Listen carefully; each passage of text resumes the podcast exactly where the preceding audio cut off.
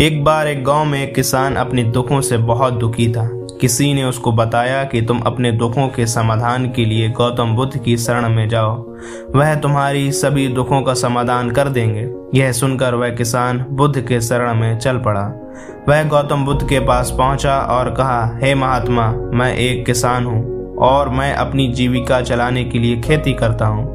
लेकिन कई बार वर्षा पर्याप्त नहीं होती है और मेरी फ़सल बर्बाद हो जाती है। किसान ने आगे कहा, मैं विवाहित हूँ, मेरी पत्नी मेरा ख्याल रखती है और मैं उससे प्रेम करता हूँ।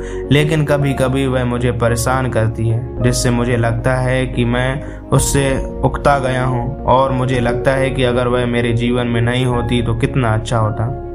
गौतम बुद्ध उस किसान की बात शांतिपूर्वक सुनते हैं। किसान ने आगे कहना जारी रखा और बोला, मेरे बच्चे भी हैं, वह अच्छे हैं, लेकिन कभी कभी वह मेरी बात नहीं मानते और उस समय मुझे बहुत क्रोध आता है। लगता है वह मेरे बच्चे है ही नहीं। किसान ऐसी ही बातें बुद्ध से करता गया और उनसे अपनी सारी दुखों का एक एक करके बताया।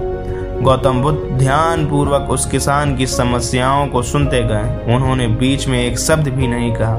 किसान अपनी समस्याएँ बताता चला गया और आखिरी में किसान के पास बताने को कोई भी समस्या नहीं बची।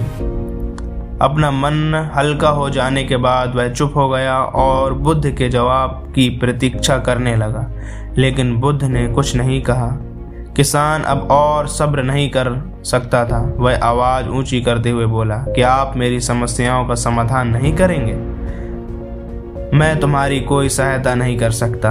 बुद्ध ने उत्तर दिया, किसान को अपने कानों पर यकीन नहीं हुआ यह आप क्या कह रहे हैं। लोग तो बोलते हैं कि आप सभी के दुखों का निवारण कर देते हैं। तो क्या आप मेरी दुखों का निवारण नहीं करेंगे? बुद्ध ने कहा, सभी के जीवन में कठिनाइयाँ होती हैं। तुम्हारे जीवन में कोई नई कठिनाई नहीं है। ये कठिनाइयाँ तो सभी के जीवन में आती हैं। कभी मनुष्य सुखी होता है तो कभी दुखी।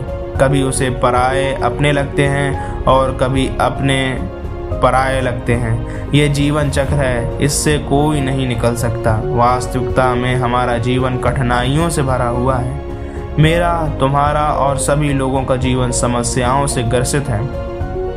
इसलिए मैं इन समस्याओं का समाधान नहीं कर सकता हूँ। यदि तुम किसी एक समस्या का उपाय कर भी लो तो उसके स्थान पर एक नई समस्या खड़ी हो जाएगी। यही जीवन का अटल सत्य है। यह सुनकर किसान क्रोधित हो गया। बोला, सब लोग कहते हैं कि आप महात्मा हैं। मैं यहाँ एक आस लेकर आया था कि आप मेरी सहायता करेंगे।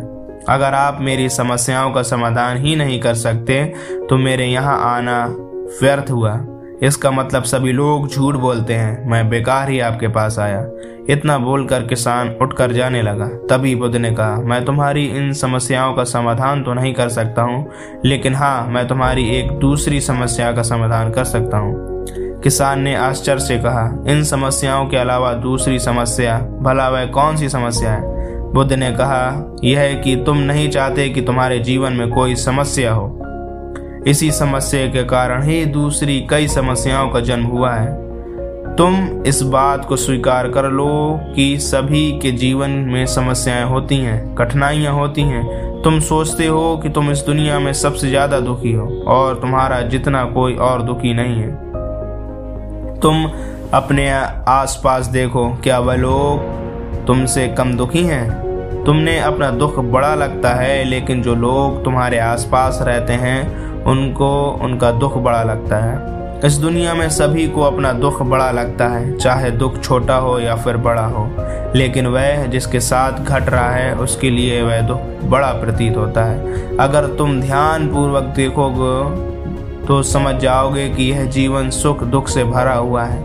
इसको तुम कभी नहीं बदल सकते। लेकिन हाँ तुम सुख दुख से ऊपर अवश्य उठ सकते हो।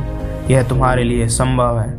सुख और दुख को हम आने से रोक नहीं सकते, लेकिन सुख और दुख को हम पर कोई प्रभाव न पड़े, ऐसी व्यवस्था हम कर सकते हैं। और इसकी शुरुआत इस तथ्य को समझने के साथ शुरू होती है कि हम कुछ भी कर लें, जीवन में सुख दुख आने ही आने हैं, लेकिन हमें उससे विचलित नहीं होना चाहिए। इसलिए आज से तुम यह चाहना छोड़ दो कि तुम्हारे जीवन में कोई समस्या ही ना आए। और जब तुम जीवन में आने वाले सुख दुख स्वयं में समा सकोगे, तूफ़ान के मध्य में भी शांत रह सकोगे, और हर्षोल्लास के शोर में भी संतुलित रह पाओगे। किसान बुद्ध की चरणों में गिर पड़ा। वह समझ चुका था कि अब उसे क्या करना है। मित्रों, यह जीवन सुख दुख से भरा हुआ है। ऐसे में यह सोचना गलत है कि दुख कभी आ ही नहीं। इस कहानी में भगवान बुद्ध द्वारा कही गई बातें हमें दुख से घबराने या सुख में अत्यंत उत्साहित होने की जगह एक संतुलित जीवन जीने का संदेश देती है। यदि आपको यह कहानी पसंद आई है तो कृपया इसे अपने दोस्तों के साथ शेयर ज़रूर करें। धन्यवाद।